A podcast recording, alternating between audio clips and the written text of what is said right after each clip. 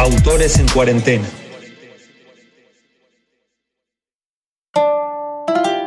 Sergio Altesor. El café del griego. 16 de junio. Subo la colina Catarina por un estrecho callejón empedrado de grandes adoquines.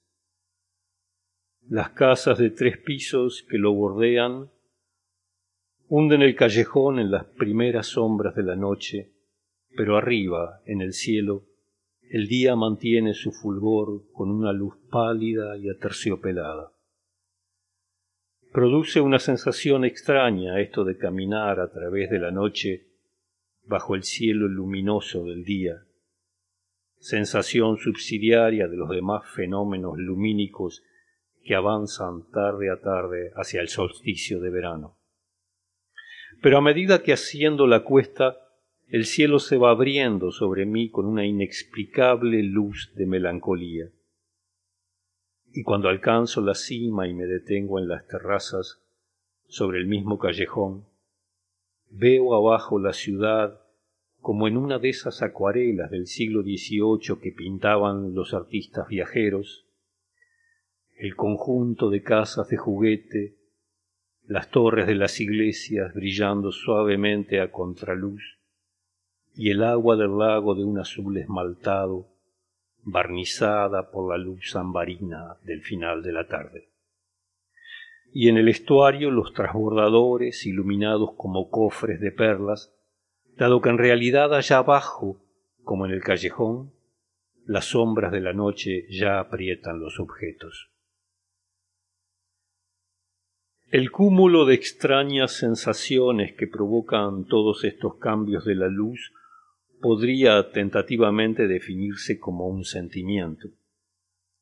Un sentimiento indefinible que los hombres de otras latitudes no conocen y que entre otros ingredientes se compone de euforia, de alegría exaltada, de melancolía, de desesperación, de afectividad, de angustia, de ansiedad, de sensibilidad a flor de piel, de locura, de benevolencia, de espíritu gregario, de ensoñación, de deseo erótico.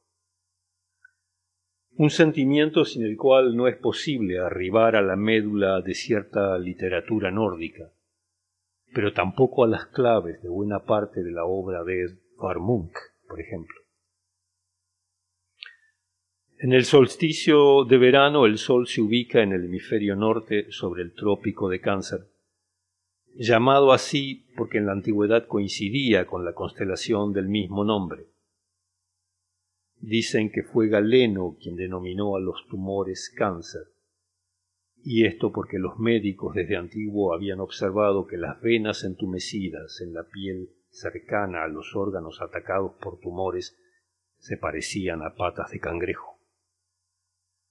Cáncer significa cangrejo. Pero en el ámbito de la lengua española la palabra se usa sobre todo para denominar la enfermedad, además del signo del zodíaco, sin que la gente piense en ese artrópodo. Lo curioso es que en las lenguas nórdicas, donde la palabra cangrejo no deriva del latín, por lo cual no debería asociarse con la palabra que de manera universal nombra a la enfermedad, la palabra cangrejo se usó desde antiguo para denominarla, y esto con un sentido mucho más ancestral, horripilante y metafórico que el que a nosotros nos produce el latinazgo cáncer, lavado de sentido popular por ser tan solo una traducción erudita.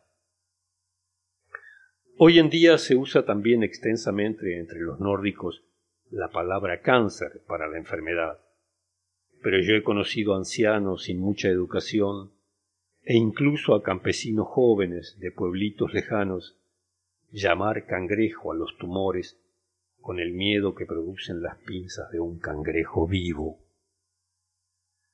Para los jóvenes la palabra subsiste casi en el inconsciente, como un término demasiado grotesco que ya nadie utiliza, pero la imagen de las pinzas amenazadoras del cangrejo persiste como la de un instrumento morboso de la muerte. Y mientras miro los transbordadores dejar sobre el estuario estelas blanquecinas y veo los faros de los automóviles describir líneas blancas entre las sombras de los edificios, mientras el cielo enorme sobre el amplio paisaje cambia de tonos fulgurantes como en un lento incendio, pienso que la felicidad que produce el verano no es ajena al signo de la enfermedad. Es la estación largamente esperada hasta lo insoportable, después de largos meses de oscuridad y de frío. Y cuando llega tiene los días contados. Las terrazas de los cafés se abarrotan de gente bulliciosa porque todos salen a las noches luminosas como cazadores implacables, dispuestos a confraternizar, a unirse con los otros en el gran río de la fugacidad, de la urgencia por vivir, impacientes frente a todo lo que amenace detenerlos. La vida es sólo ahora, mientras dura la luz, y en la otra cara de este tiempo nunca deja de estar la conciencia de lo efímero o de lo fatal, del retorno de la oscuridad, estrecho margen donde se construye una imagen de la felicidad posada como el sol sobre el trópico de cáncer, sobre las patas del cangrejo. 9 de julio. Trifulca en el café al mirar el partido entre Italia y España. A tres minutos de terminar el tiempo reglamentario van empatados uno a uno cuando Baggio consigue la ventaja italiana con un gol que es festejado por el griego golpeando una olla con un cucharón. Irritado, el colombiano pide que la acabe, que no lo deja ver. El que es policía toma la defensa de Vangelis y replica, no sin ironía, que puede ver perfectamente. El colombiano se corrige, dice que no lo deja oír. Italia va ganando dos a uno cuando el cronómetro marca tres minutos por encima del tiempo reglamentario. Los españoles atacan con furia para intentar empatar y conseguir el ataque. El Coco Saltumbide y el colombiano se ponen de pie, gritan y levantan sus puños para alentar a los españoles. Tartamudeando, el griego grita que no lo dejan oír. Cuando el equipo español corre hacia el arco italiano en un ataque que amenaza con ser fulminante, vemos un tiro largo desde el lado derecho de la cancha y a Luis Enrique que se dirige a donde va a caer la pelota para hacer el remate. El Coco y el colombiano abren la boca con anticipación, preparados a gritar el gol, pero al llegar a la altura de Tassotti el español cae y se revuelca en el suelo mientras agarra la cara con las manos. El ataque es neutralizado por los italianos y en la imagen siguiente vemos que Luis Enrique se incorpora con la nariz bañada en sangre. El locutor dice que Tassotti le dio un codazo a Luis Enrique y la televisión vuelve a mostrar la escena. El colombiano grita que es un hijo de puta. El Coco Saltumbide pregunta en voz alta por qué ese húngaro de mierda no cobró la falta. Y entonces, otra vez, Justo en la cumbre de la indignación hispanoamericana, el griego vuelve a repetir que se callen, que no lo dejan oír. El colombiano se da vuelta hacia el griego y le grita si no vio lo que acaba de ocurrir, a lo cual Vangelis le responde que no ha visto nada, que Italia nada más paró el ataque. El colombiano manda al griego a la puta madre, por suerte en español, aunque todos comprenden que lo que ha dicho es una ofensa.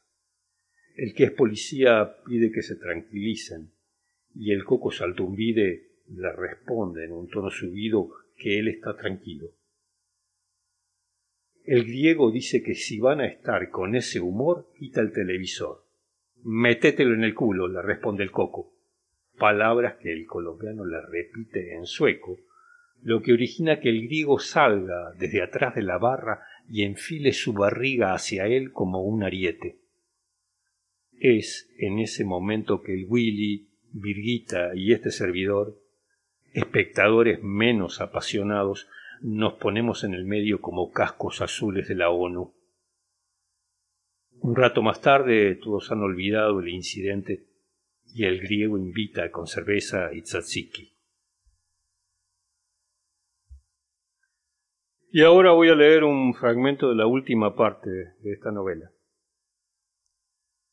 Dio unas vueltas por la parte vieja de la ciudad y entró a una librería de antigüedades, un establecimiento grande y bien ordenado, donde se respiraba el profundo olor dulce de los papeles viejos, el polvo y el moho. Las estanterías estaban llenas de volúmenes de pasta con caracteres dorados, pero no miró los libros. Lo que atrajo su atención, en cambio, fueron dos grandes cajas de madera llenas de ilustraciones rescatadas de libros antiguos en mal estado que habían sido desguazados. Con la excitación de haber encontrado un tesoro, estuvo mucho rato revolviendo aquellos papeles.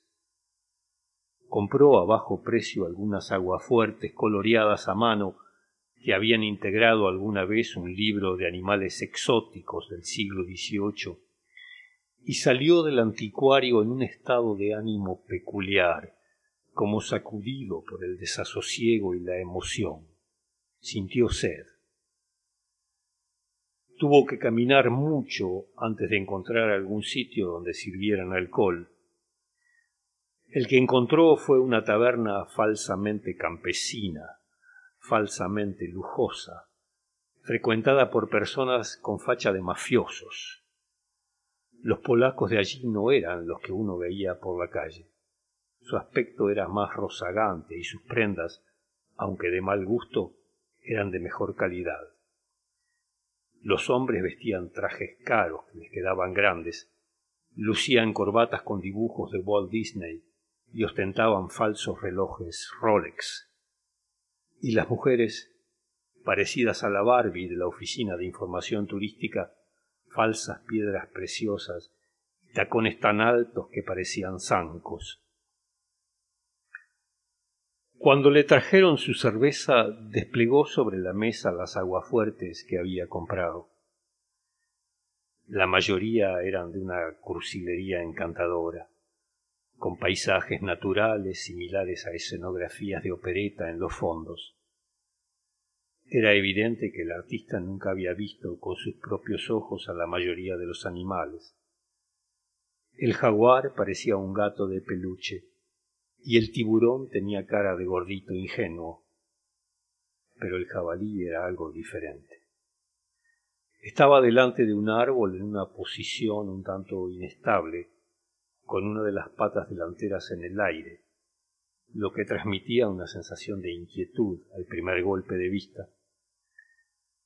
Tenía las fauces muy abiertas y su lengua, coloreada de un rojo intenso, se estiraba detrás de una hilera de colmillos afilados. Con la cabeza levemente alzada para alcanzar la lejanía, el animal aullaba de dolor, y ese dolor estaba resaltado por la expresión del ojo, cuya pupila enrojecida, como inyectada en sangre, se destacaba de una forma terrible en el centro muy blanco y brillante del globo ocular. El blanco solía estar representado simplemente por el color natural del papel en los grabados coloreados, pero en este caso el artista había utilizado clara de huevo para barnizar y resaltar el espacio alrededor de la pupila ensangrentada. Conocía ese truco de los antiguos ilustradores, pero hasta el momento sólo lo había visto en detalles decorativos. El grabado le apretó con fuerza la médula espinal. Atrapado en su onda magnética, Pasaban los minutos sin que pudiera dejar de mirarlo. Anochecía cuando salió otra vez a la calle y empezó a caminar sin rumbo fijo. Se alejó del casco antiguo, que era el único sitio bien iluminado, sin registrar el trayecto que llevaba. Esto le provocó un placer extraño, caminó a la deriva por calles sumidas en la oscuridad, a lo largo de barrios vecinales sin comercios, ni cafés, ni carteles luminosos, pero llenos de una incesante actividad. En todos lados oía voces, se cruzaba con sombras que se trasladaban desde un lugar a otro, pasaba junto a grupos reunidos en las esquinas y a zaguanes abiertos de donde oía el murmullo de conversaciones. Le pareció que había estado en esa situación alguna vez, hacía mucho tiempo, tal vez en un sueño. El corazón le comenzó a latir con fuerza. Jugó con la idea de perderse y no volver a encontrar nunca el camino de regreso como si hubiera atravesado un límite de la civilización después del cual ya no fuera posible entender a nadie ni hacer que nadie le entendiera. Atraído por el vértigo, parecía deslizarse con fruición hacia el centro de un agujero negro. Caminaba por la oscuridad en estado puro, sin la civilización a sus espaldas y sentía el placer de estar tensando en su interior las cuerdas de un instrumento musical cuyo sonido se asemejaba al sonido del miedo, pero que en realidad era el sonido de una rara libertad. Y cuando pensó esto, comprendió cuál era, por oposición, el punto de contacto, la reminiscencia.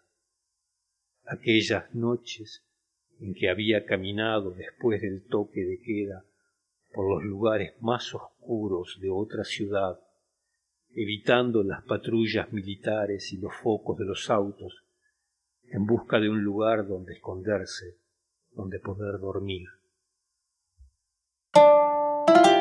Sergio Altesor, El Café del Griego.